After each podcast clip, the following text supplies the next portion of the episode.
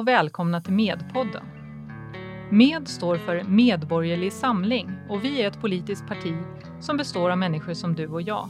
En del med och andra utan politisk bakgrund. Vi har samlats för att vi vill göra en insats för Sveriges framtid. Och vi som gör den här podden jobbar helt ideellt. Hej och välkomna till Medpodden. Lena Malmberg heter jag och för de som känner mig sedan tidigare så har jag i många olika sammanhang varit värd för Medpub och även Medfika i Stockholm och andra ställen. Jag är också, förutom att jag arrangerar pubbar och fika-tillfällen för Medborgerlig Samling, också demokratipolitisk talesperson sedan snart ett år tillbaka. Med mig i studion här idag har jag en gäst från Medborgerlig Samling som sitter i styrelsen för Distrikt Stockholm. Det är Fredrik Wilkens. Välkommen Fredrik! Tack Lena, tack för att jag fick inbjudan att få komma hit. Ja. Roligt! Eh, jag tänkte så här att du och jag ska prata lite grann om Eh, dig och ditt personliga engagemang i politiken. Och det som du kommer att gå in på här är ju dina personliga funderingar. Mm. Vi ska klargöra det också så att det inte är frågan om någon politik från Medborgerlig Samlings sida utan jag tänkte att vi skulle presentera dig som ett utmärkt exempel på hur någon som inte har varit aktivt engagerad i politiken tidigare har blivit det. Mm. Så jag börjar med att fråga, kan du berätta lite grann för lyssnarna, vad var det som fick dig att engagera dig i politiken? Ja, det, jag, jag tror många känner igen sig i det. Um, det här går ju tillbaks till egentligen, eller egentligen från början så handlar det om att jag, jag har liksom alltid röstat uh, med Moderaterna. Um, har alltid haft en ganska liberal livsåskådning. Um, och sen så hade vi ju åtta år av alliansstyre i Sverige där väldigt, väldigt mycket bra gjorde, gjordes. Um, och sen hände någonting, för sen förlorade man makten och samtidigt så gick vi in i en um, invandrings och asylkris kan man väl säga. Och den här överlämningen som skedde Ehm, när man lämnade över makten och uh, framförallt då hos Moderaterna så, så så såg man ju att Moderaterna hade ju fört en politik som var lite annorlunda än det som man förknippar liksom med Moderaterna historiskt. Um, det vill säga man, den, den, politiska eller teknologiska termen är att man triangulerar, det vill säga man har rört sig mot mitten i syfte att, så att säga, få en större maktbas eller en större väljarbas, kanske är bättre ord. Um, och det gjorde att man liksom kompromissade i vissa sådana här liberala frågor. Och andra frågor gjorde man väldigt mycket bra som man eh, införde jobbskatteavdrag och eh, sänkte skattenivåer och så vidare. Men när man gick över sen i, i opposition så skedde ju någonting väldigt dramatiskt i att både, båda huvudfigurerna i Moderaterna, Reinfeldt och eh, Anders Borg, de bara lämnade vind för våg. Um, ehm, och sen hit tog det väldigt, väldigt lång tid och, och de har nästan de har inte fortfarande hittat tillbaka tycker jag um, till det som var en traditionell roll inom oppositionen, nämligen att vara det genuint borgerliga högerpartiet. Utan de har fortsatt att vara någon slags triangulerande parti som man liksom inte riktigt vet var man har dem någonstans. Och det där ehm, då när vi kom in och, så, och, och, det ledde ju fram till att vi fick såna här konstiga avarter i politiken som decemberöverenskommelsen. Um, som inte alls är någon slags oppositionspolitik utan någon slags medlöperi om man uh, kallar det för det.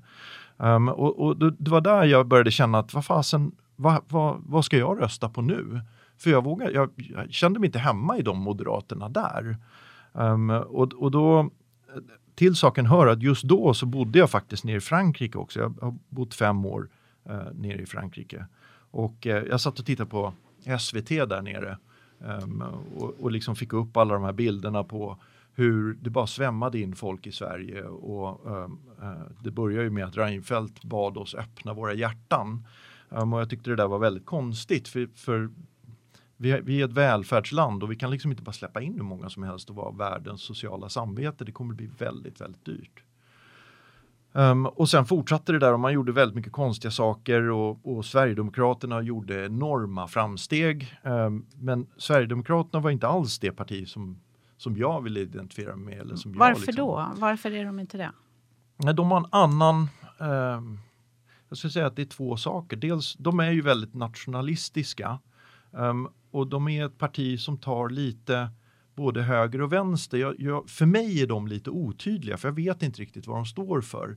Det enda jag vet är ju det som alla tjatar om att liksom deras bakgrund och den är ju inte speciellt tilltalande. Um, men jag tror att de har lämnat det bakom sig uh, och sen så finns det en massa, det, liksom, hur man hanterar Sverigedemokraterna kan vi komma tillbaks till, mm, för det är också mm. något, en avart i svensk politik. Ja. Um, men um, det som de har i sitt program, det är inte riktigt det som, som jag står för, mm. det som jag tror är bäst för Sverige. Mm. Men hur kommer det sig då, i och med att du hade eh, alltid liksom sympatiserat med Moderaterna och kanske då eh, hur kommer det sig att du inte försökte gå in där och, och, engagera dig hos Moderaterna utan vad var det som fick dig att engagera dig i mm. Medborgerlig Samling? Att, precis, dels hade ju det att göra med att den politik som kom ut var jättekonstig. Mm. Um, så jag kände mig inte alls liksom lockad att gå in där. Men, men till saken hör faktiskt att jag var länge medlem i Moderaterna. Jag tror jag var medlem i 20 år eller något sånt där. Jag fick aldrig ett enda samtal. De hörde aldrig av sig. Så de var ju liksom, för mig så framstod det ju som de var rätt ointresserade av vanliga medlemmar. Um, utan det, det, det, det, är nog lite av ett elitistiskt parti. Så att säga. Har man varit med i ungdomsförbundet och sen gjort karriär, det är de som, liksom, är de som efterfrågas internt. Det är min utanförbild. Uh, så vad jag gjorde var, när jag satt där nere i Frankrike, jag var um, entusiastisk och startade ett eget parti som jag kallar för Sunt förnuft och, och, och jag skulle då anmäla det till att vara med i valet ehm, um, 2018. Och då uh, uppträdde det här att uh, det finns ju vissa spärrar mot att eh, småpartier ska få makt i Sverige. Och en sån spärr är att du måste samla in ett antal underskrifter för att kunna registrera dig för, för att delta i valet. Um, och då tänkte jag det är väl en baggis. Då startar jag en webbsida och sen så får alla logga på sig med BankID och så får man signa på sig på en lista och sen kan jag skicka den till Valmyndigheten och då har jag ett antal underskrifter. Men det har man ju sett till att så får man inte göra. Um, utan det måste vara fysiska underskrifter. Och det där var ju ett, för mig ett oöverstigligt problem eftersom jag satt i ett helt annat land. och det var, och i, i samband med det, det var då jag hittade eh, Medborgerlig samling. Jag kände inte alls till det. Det dök upp på något sätt och jag minns nu idag inte hur det dök upp riktigt. Men då började jag läsa lite grann och då, då såg jag plötsligt att det här partiet driver ju precis de frågorna som jag själv tycker är viktiga och som bra för Sverige. Vad intressant. Jag känner igen mig i väldigt mycket i det du berättar. Eh, för jag, jag tänkte så här, för, mig, för min del kan jag berätta så var det ju eh, decemberöverenskommelsen som jag ansåg som ett sätt att manipulera folkviljan. Mm. Eh, jag tyckte att det var ohederligt rent ut sagt. Mm. Eh, och jag har heller aldrig varit politiskt engagerad. Eh, och det, det liksom blir inte ett alternativ att gå in och försöka ändra på det politiska etablissemang man inte vill se längre utan då måste man starta någonting nytt. Mm. Och för egen del så brukar jag skoja om det där då att jag, jag kanske håller med om 80-90 procent eller någonting utav vad Medborgerlig Samling säger. Men jag kan mm. aldrig nå 100 procent i något parti. Mm. Då måste man starta sitt eget. Mm. brukar jag raljera om. Mm. Och så har du faktiskt eh, gått ett steg längre än vad jag har gjort. Alltså, det är lite kul att höra. Okej, okay. eh, och vad var det i eh, de här politiska programmen då som tilltalade dig och eh, som fick dig att göra det du mm. aldrig hade gjort tidigare mm. och som jag tror att allt fler gör, för vi är ju många. Mm. Det är ju det som är så spännande med mm. Medborgerlig Samling. Berätta. Man kan väl säga två saker egentligen. Um, den ena eh, grundläggande biten var att Medborgerlig Samling hade den enda det här, Nu får man ju gå tillbaks till den stämning som rådde då, 2016, 2017, däromkring. Um, det var ju att vi måste sätta stopp för det här. Det här går inte. Vi, vi, vi, vi kan inte ha en asylimmigration som den som försiggick då. Mm. Um, och där hade ju Medborgerlig Samling en ganska klar linje att man förespråkade ett totalt stopp i asylinvandringen. Um, och, och, man sa att det har kommit så pass många nu till Sverige att vi klarar inte av att ta hand om de som har kommit hit. Mm. Och, och, då måste vi, för att liksom vara rättvisa mot de som har kommit hit, ägna oss åt att försöka integrera dem. Um, sen kan vi diskutera om det är assimilering eller integration, men det, det är mer en detaljfråga. Men, men, men, att se till att de kommer in i svenskt samhälle och liksom mm. att, de, att de bidrar och inte blir liksom tärande i mm. svenska samhället. Det var den ena delen. Mm. Och den andra delen var att man förde en, en genuint borgerlig politik. Ehm. För det här är eh, viktigt också att poängtera, som du brukar poängtera, att eh, Medborgerlig Samling är ju inte invandringskritiska per se. Nej. Kan du utveckla det lite grann? Ja, alltså egentligen så är ju, alltså vi är ett liberalkonservativt eh, parti. Um, men om du tittar på den ekonomiska politiken och, och, väldigt mycket av politiken ska jag säga så är den liberal. Mm. Um, och i den liberala tanken så ligger inte alls att upprätta liksom, gränser och sätta upp uh, hinder för rörlighet. Utan det finns en öppenhet mot arbetskraftsinvandring. Eh, men det finns en kritik mot hur asylrätten ser ut idag och att den missar målet och att man faktiskt lägger väldigt mycket resurser på saker som, in, som skapar nytta för ett väldigt litet antal eh, flyktingar men det stora flertalet struntar man i för de kommer inte hit utan de samlas i stora läger i Turkiet och i, i Irak, Syrien och så vidare. Um, och det finns ju en det finns ju en observation som är att om man tittar på um, hur mycket pengar vi har lagt på asylinvandringen och på att få folk att integreras och det fortsätter ju att läggas mer och mer pengar.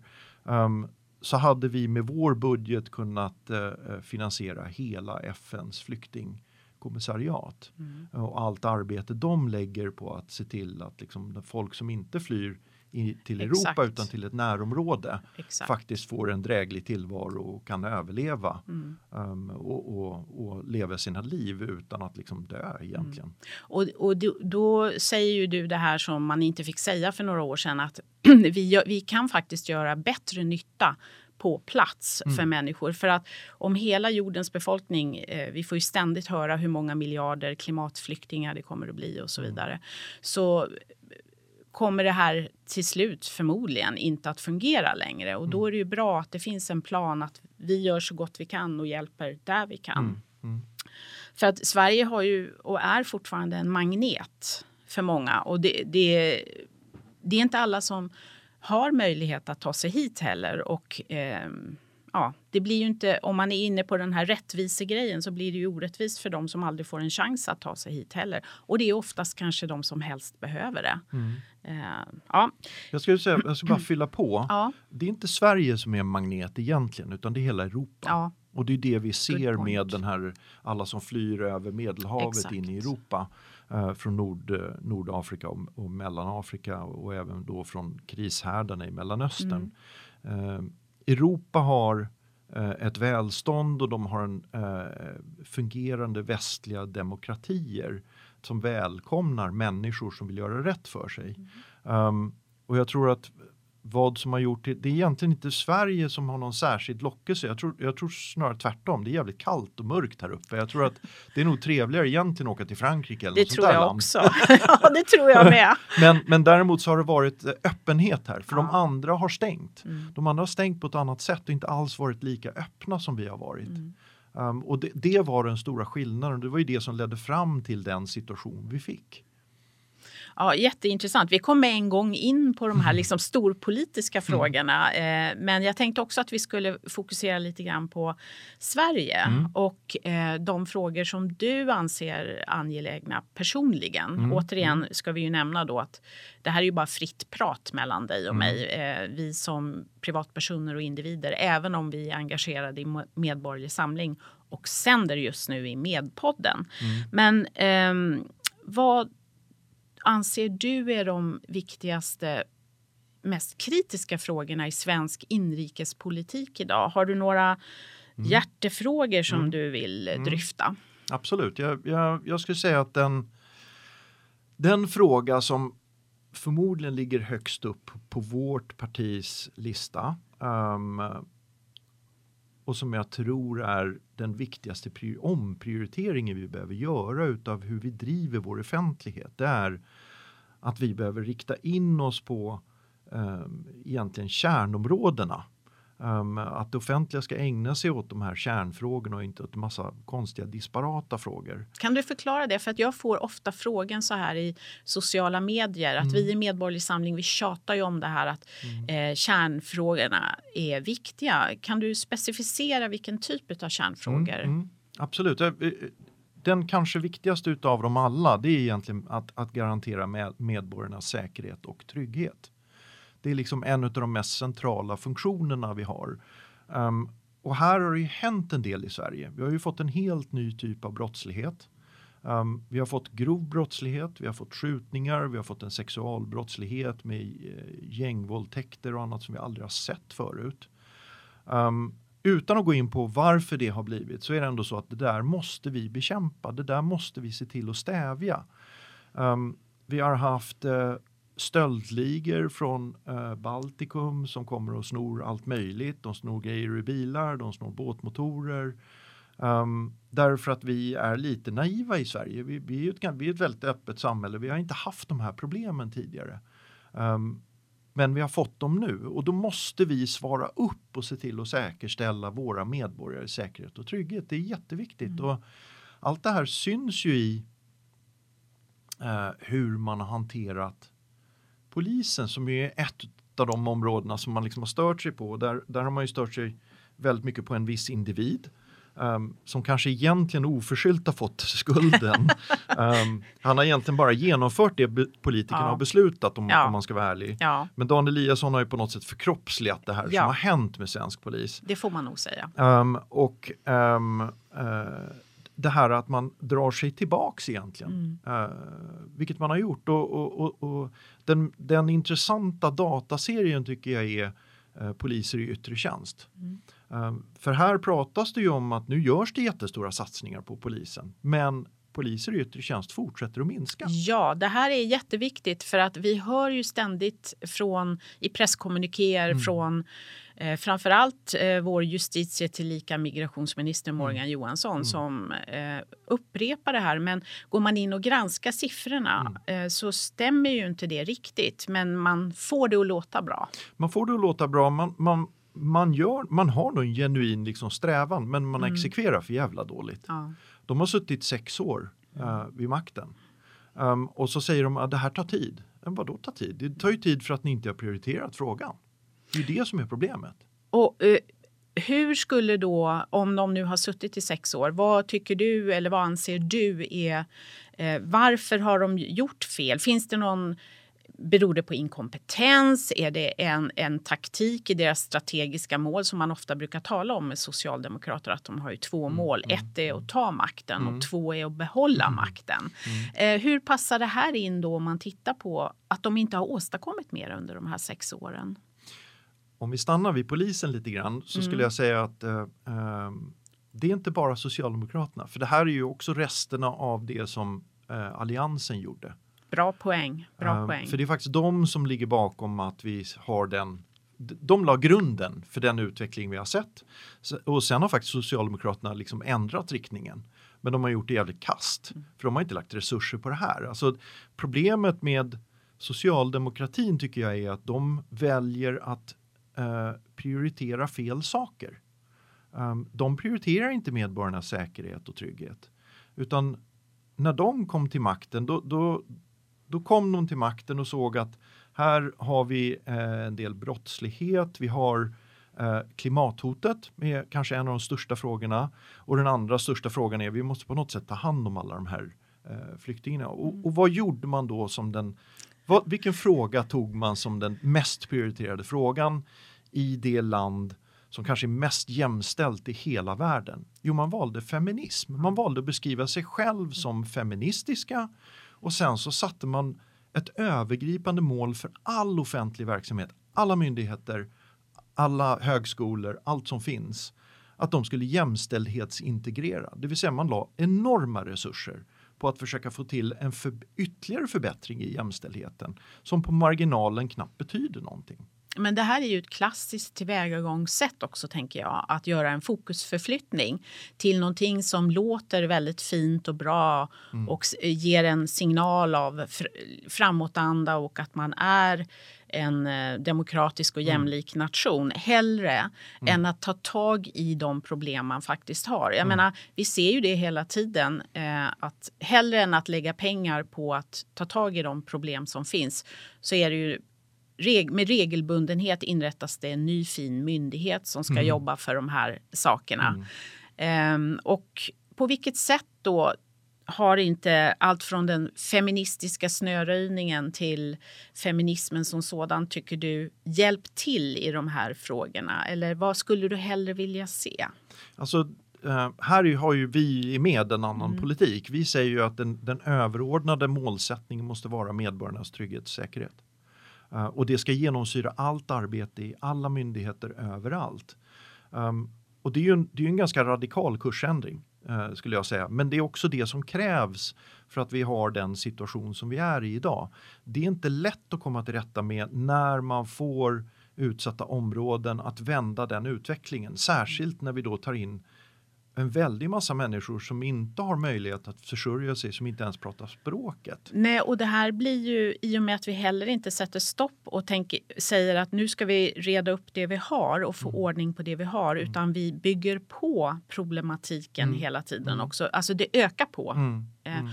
och en viktig sak att komma ihåg i det här, det är ju inte bara, eh, vad ska vi säga, integrationsfrågor och språkfrågor och människor utan det är också hur det påverkar andra delar av eh, vår infrastruktur. Alltifrån med en miljon nya människor på tio år, belastningen på bostäder, transporter, kommunikationer, sjukvård. vägnät, sjukvård, vatten och så vidare.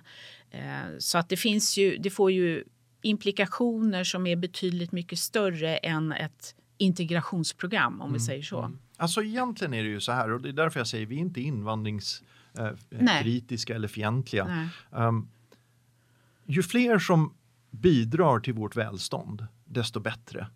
Um, problemet vi har här är att vi har tagit in folk som har vissa begränsningar i att de faktiskt inte kan bidra till vårt välstånd. Arbete, ja. Förutom att Förutom att det finns inte hur många arbetstillfällen att trolla fram på en gång. Mm. Så tar du in, eh, tar du in eh, 150 000 på ett år, ja, du trollar inte bara fram 150 000 jobb. Det kommer att komma så småningom mm. därför att det kommer mer tillväxt och man hittar nya vägar att liksom skapa värde. Um, men det finns ett Uh, det, det, det, är bra att få in människor som gör rätt för sig, men vi kan inte ta in massa människor som inte klarar att göra rätt för sig, för de kommer att skapa kostnader. Ja, och det var ju det här som du nämnde, det, vikten av att skapa välstånd mm. för att sen kunna bygga en välfärd mm. på det. Du kan inte ha en välfärd mm. om du inte först har ett välstånd. Mm. Och för den som har följt mig nyligen, jag är ju helt eh, uppslukad av problematiken med elförsörjningen i Sverige. Mm. För att eh, då har vi situationer där nu eh, basindustri får stänga ner eller man kan inte expandera på grund av el och effektbrist i Sverige. Och bara det att vi har ett sånt problem mm. Då ställer jag mig frågan, men hur ska vi då kunna skapa det här välståndet mm. som möjliggör välfärden? Och det mm. här vet jag att du funderar mycket på Mm. Eh, om vi tar nu, nu går vi in på de här lite ideologiska frågorna. Jag tänker socialism mm. versus mm. non-socialism. Eh, hur tänker du där? Ja, som sagt, jag har ju en liberal eh, grundsyn så ja. att, eh, motsatsen skulle jag vilja säga är socialism. Ja. Um, det, det, det, Ehm, den liberala grundsynen utgår från individen och kanske familjen lite beroende på hur man ser det där och vad som är konservativt och vad som är liberalism. Ehm, medans socialismen utgår från kollektivet. Ehm, och jag förstår att vänstern som sin huvudfråga hela tiden lyfter fram välfärd för att det är det de, det, det är så att säga deras skapelse. Um, och vad jag säger är att uh, välfärd kan vi inte ha om vi inte har välstånd. Uh, en, är nä en är närande och en är tärande? Så, eller? Ja, eller jag skulle kanske inte beskriva det så. Jag, jag, jag skulle beskriva det som att vi måste skapa välstånd. Skapar vi välstånd Mm. ehm, som egentligen handlar om att vi skapar någonting i landet som någon är villig att betala för. Mm. ehm, om vi talar i marknadsekonomiska termer. Då har vi råd att unna oss välfärd. Ehm, och och när, vi, när vi får symbios i det här, då är ju välfärden en förutsättning för att vi ska fortsätta kunna skapa välstånd. Mm.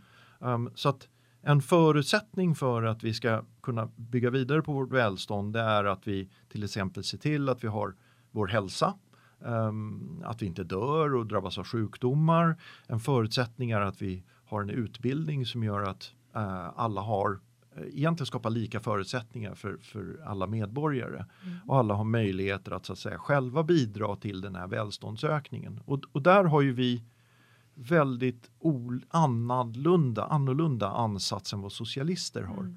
Um, nämligen att vi bygger på vi tror att eh, den bästa värdeskapandet och den största möjliga välståndet kommer att, av att ge individer frihet att själva välja och göra sina livsval. Um, och få njuta frukterna av de här valen som de gör men också um, ta konsekvenserna av eh, sina handlingar. Men, och där har socialisterna eller socialdemokrater eller den delen eh, vänstern har en helt annan eh, syn att de, de är liksom ute efter att eh, skapa lika utfall. Ja.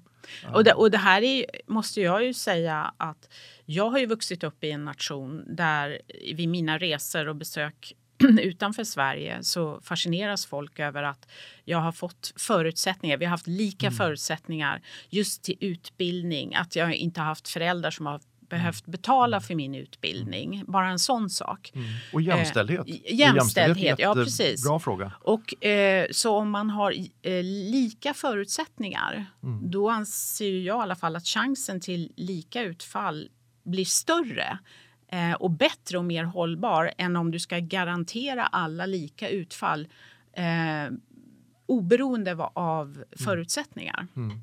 Så att det är jätteintressant att höra. Och det här tror jag man inte nog kan betona för att jag ser ju ofta att eh, när folk så här på random person på stan får frågan om eh, välfärdsfrågor. Ja, men jag har ingenting emot att betala skatt liksom, och de kan gärna höja skatten och sådär. Men till slut kommer man ju till en gräns där eh, de här källorna som vi tar skatten ifrån, de är ju inte outsinliga utan det finns ju ett stopp även där. Mm. Det, är det är ju så, socialism är ju en rätt intressant, det är en, det är en utopisk tanke skulle jag vilja Ja. säga, för den bygger egentligen på, tillsammans med demokrati, Mm. så bygger den på att när, när de eh, 51 procent som tjänar minst i landet bestämmer sig för att de 49 procent som tjänar mest ska betala deras uppehälle. Det är då det faller. Mm. Um, och därför så, så finns det inga socialistiska länder som har kunnat överleva utan att tvinga sina medborgare på tvinga på dem socialismen. Det finns ingenstans socialismen har kommit fram utan våld. Intressant. Eh, det är ju intressant också tycker jag. Det får vi ta i en annan podd Fredrik. Det här hur den svenska modellen och socialdemokratin prisas väldigt högt i USA. Eh, om vi tittar på Bernie Sanders och de här. Men det, det blir tillfälle att prata om det i en särskild podd. För eh, jag tror att de på något sätt har sett oss eh, den socialdemokratiska modellen som ett föredöme eller någonting Ja, sånt det är möjligt. det. Jag är inte Ja. så intresserad av USA. Jag försöker liksom distansera mig lite från Ja, det. Det det är, bra. väldigt snack om USA. Låt oss, jag tycker det låter som en bra idé så jag tycker vi fortsätter på ehm, den svenska biten. Och även om vi, både du och jag, jag sitter ju som suppleant i styrelsen för distrikt Stockholm och du sitter som styrelseledamot. Och vi har ju eh, massa lokala frågor men jag tänkte att vi fortsätter att prata lite grann om de mer, ehm, vad ska vi säga, eh, riksintressanta frågorna. Eh, och eh, nu har du varit inne på säkerhet, trygghet och feminismen, eh, båda de två. Men sen är det en annan stor fråga apropå det här med eh, skatterna. Det är ju det här med bidragsfusket och den, får man väl säga, eh, väldigt stora missbruket utav vår välfärd. Alltså folk som missbrukar vår välfärd. Jag vet att det här är en fråga som du Ja, funderar väldigt mycket på. knyter, det knyter, knyter an lite grann Ja. till det här, är vi invandringskritiska eller Ja. är vi inte invandringskritiska? Ja. Jag tror att det finns väldigt många i Sverige som, som känner som jag att ehm, det, det är helt okej att ta emot folk, att det kommer fler folk hit, Ja. det är jättebra. Ja, Men vad vi inte gillar det är ju de som missbrukar Ja. vår gästfrihet. ja, Um, som kommer hit för att fuska um, och som plundrar våra välfärdssystem. Och det är ju lite så att vi har ju varit lite naiva och liksom haft väldigt generösa välfärdssystem och så har vi lämnat dem öppna för plundring. Och, och här känner jag också att det är en annan prioritering som vi företräder. Vi företräder att vi måste ta krafttag mot det här. mm. Ingen i Sverige gillar att det här försiggår. Det är jättebelopp. Men varför tror du inte nuvarande regering och eh, de många utav nuvarande riksdagspartier inte sätter det här högt upp på sin prioriteringslista? Vad är de rädda för om de börjar riva i det här? Eh, är de rädda för att, att tappa eh, förtroende och väljare? Eller vad är det som skaver? Varför ser vi inte kraftfulla åtgärder där, tror du? man kan ha lite olika konspiratoriska tankar kring det. Men, men för, att, för att det är ju så att eh, eh, om man tittar på alla nyanlända som har kommit till Sverige så hamnar Ja. de i bidragsberoende i- Ja. i, stor utsträckning därför att vi har tagit emot så många och vi klarar Mm. inte skaka fram jobb till alla plus att de behöver lära sig svenska och förstå svensk liksom, eh, sed och lag, hur vårt samhälle är uppbyggt. Och det tar lite tid. Mm. Um, men bidragsberoende får man ju ha lite i åtanke att om, om vi pratar om socialismen och vad deras tanke är så bygger ju den på bidragsberoende. Den bygger ju på att man ska vara beroende av att eh, det, det, det är en politiker som sitter och beslutar vad du ska få för förmåner. Um, och gärna besluta, då, det här är ju deras nya grej att de ska besluta om förmåner utifrån vilket kön du har Mm. eller vilken hudfärg du har eller var du kommer ifrån. Um, det där tycker jag är, helt, det är Mm. riktigt snurrigt. Ja, och jag, det, jag hoppade till lite när du sa så här att vi ska skapa jobb. För det är någonting som jag alltid har funderat över. Mm. Eh, det här att man kan ju inte skapa jobb. Jobb låter sig skapas Mm. efter, om behoven finns så att säga. Och en av de här eh, problematiska sakerna som hände eh, och då ska vi passa på att säga att den här typen av missbruk, den, det är ju inte bara sådana som kommer hit utan det förekommer ju även innan. Oh ja. Eh, så att det, ja, det, är det är ju missbruket som sådant som måste upphöra helt Mm. enkelt och jagas i fatt. Men eh, det här med att man skapar arbetstillfällen, det har jag lärt mig också. Det, sånt här hade inte jag koll på innan jag blev politiskt engagerad. Att många av de här kommunerna som då skulle bli väldigt ska säga, berikade monetärt då, i och med att staten gick in och gav de här garantierna i början. Eh, de har ju då gjort så, för att det ska se bättre ut ekonomiskt som jag har förstått det, att de flyttar från bidragsberoende eh, och så ger man dem ett arbete, man skapar ett arbete. Eh, det här är ganska vanligt tydligt, tydligen ute i kommunerna. Och då är, inträffar det intressanta att från att ha varit bidragsberoende som inte är pensionsgrundande Mm. så får kommunerna helt plötsligt en massa anställda som sopar trappor eller samlar skräp eller röjer sly. Mm. Eh, och det kan ju bara vara frågan om röra sig om så lite som någon timme liksom, i veckan eller månaden. Mm. Men det är pensionsgrundande. Mm. Så att man får också en upplupen pensionsskuld på det här. Och jag tror inte många i kommunerna har räknat, apropå det här med konsekvensanalyser, hur det kommer att påverka då de här kommunerna. Och inte sällan är det ju kommuner som är långt ifrån storstäderna och har varit väldigt beroende av de här bidragen då från staten. Och sen när bidragen upphör, då sitter de där med Framförallt är det förnedrande för de som har kommit hit. Ja, det, De får göra helt oviktiga jobb. Ja, men och det, precis. Det är verkligen det är ogenomtänkt från vår sida skulle jag vilja säga. Ja, ogenomtänkt, förnedrande. Jag skulle gå så långt som att nästan kalla det inhumant. Alltså det är inte, ehm, det är inte värdigt att ta emot en väldig massa folk, eh, skicka ut dem i olika små kom- avfolkningskommuner i Sverige Exakt. och sen så ska de ta jobb som inte leder någon vart. Mm. Um, istället för att um, avreglera, minska skatter för låginkomsttagare. Uh, det här är ju driftiga människor Um, de har liksom tagit sig hit mot alla odds um, och uh, lyckats få en ordentlig förändring i sitt liv. Uh, jag tror att det finns en inneboende kraft hos de här människorna att göra någonting av sina liv. Det är ju det de har visat genom att komma hit egentligen. Absolut. Um, och det, det, nu är det, ju, det är ju det här som är utmaningen i integrationen, att, att ge dem möjligheten att göra det. Um, och där, där tycker jag vi har också en helt annan liksom, approach till det. Mm. Uh, som, som är, bygger på egentligen att bejaka entreprenörskap eh, bejaka att skapa själva sin tillvaro, hjälpa dem in. Eh, språket är ju helt centralt men även hjälpa dem med, med eh, nätverk, kontakter eh, och förståelsen för hur det svenska samhället fungerar. Annars är det helt omöjligt för dem. Ja, och det här tycker jag är väldigt intressant med just Medborgerlig Samling. Att precis som du säger, vi sätter ju individen i centrum. Mm. Vi sätter inte staten i centrum. Nej.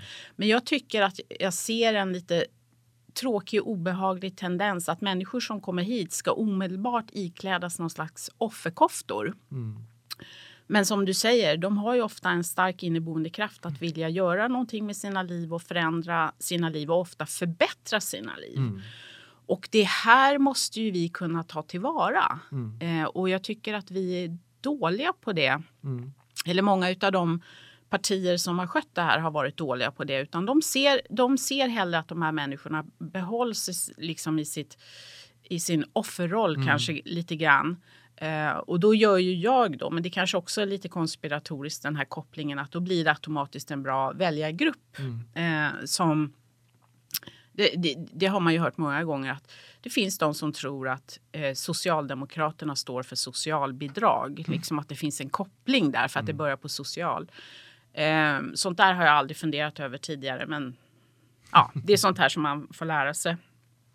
Eh, jag tror att det där kopplar tillbaks lite grann till den frågan vi pratade om tidigare, det här med, med bidragsfusk. För man ska också komma ihåg att det har kommit väldigt många människor mm. um, till Sverige. En del av de här människorna är ju förstås då fuskare um, mm. som egentligen har sett att det finns en möjlighet att utnyttja ett system. Och det som jag, jag tror att väldigt många svenskar tycker att ja, men det är väl bra att vi får hit folk som är driftiga. Ja, men det är absolut inte bra att få hit fuskarna. Nej. Och här ligger själva dilemmat i mm. eh, hur man har behandlat de här stora grupperna.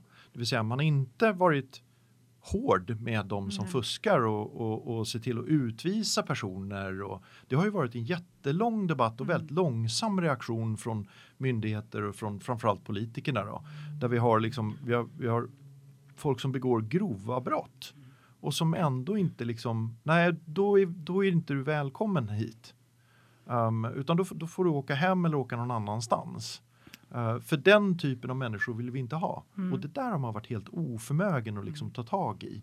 Och istället så har man haft den här, som du beskriver lite, offerrollen, att man har sett dem som svaga och att man ska hjälpa dem och där vänder vi på det och säger nej men det här är ju starka människor. Det vi behöver se till dock, det är att vi inte själva blir lurade. Mm. Ja men precis. Och, och eh, vi säger ju nej till den här identitetspolitiska grupperingen där mm. man då sätter människor i mm. olika, eh, under olika mm. etiketter. Mm. Eh, utan vi ser ju till individen oavsett vad det är för eh, vad du har för bakgrund eller Alla ska melanin. ha samma förutsättningar, ja. alla ska lika behandlas. Exakt. Mm.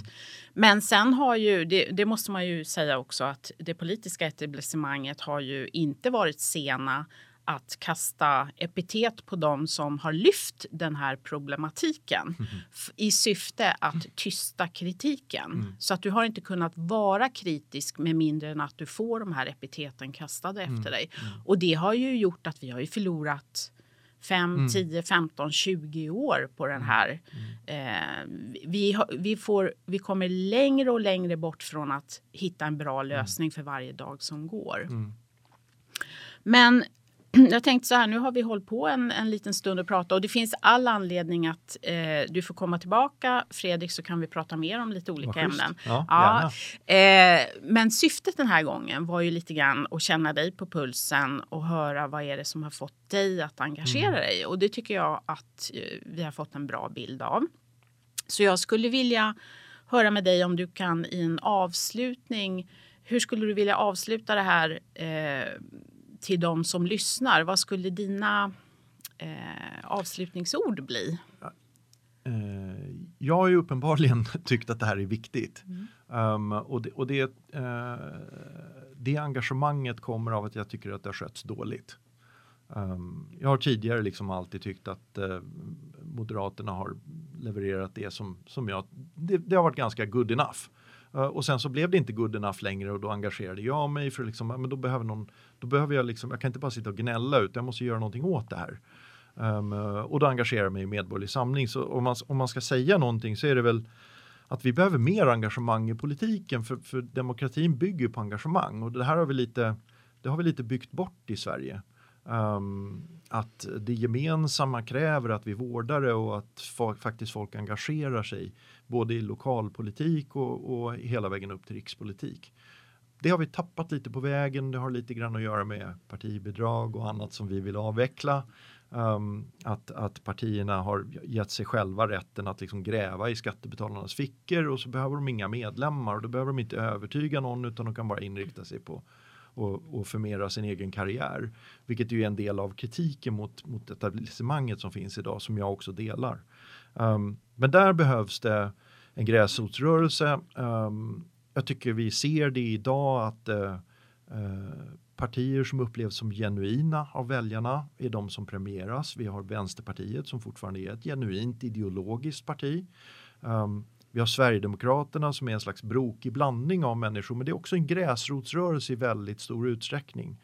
Um, jag brukar faktiskt roa mig själv med no någonting som stör mig enormt. Det är uh, politiska ledare eller partiledare som står i tv och får frågor av journalister. De svarar aldrig på frågorna. Utan de pratar om något helt annat.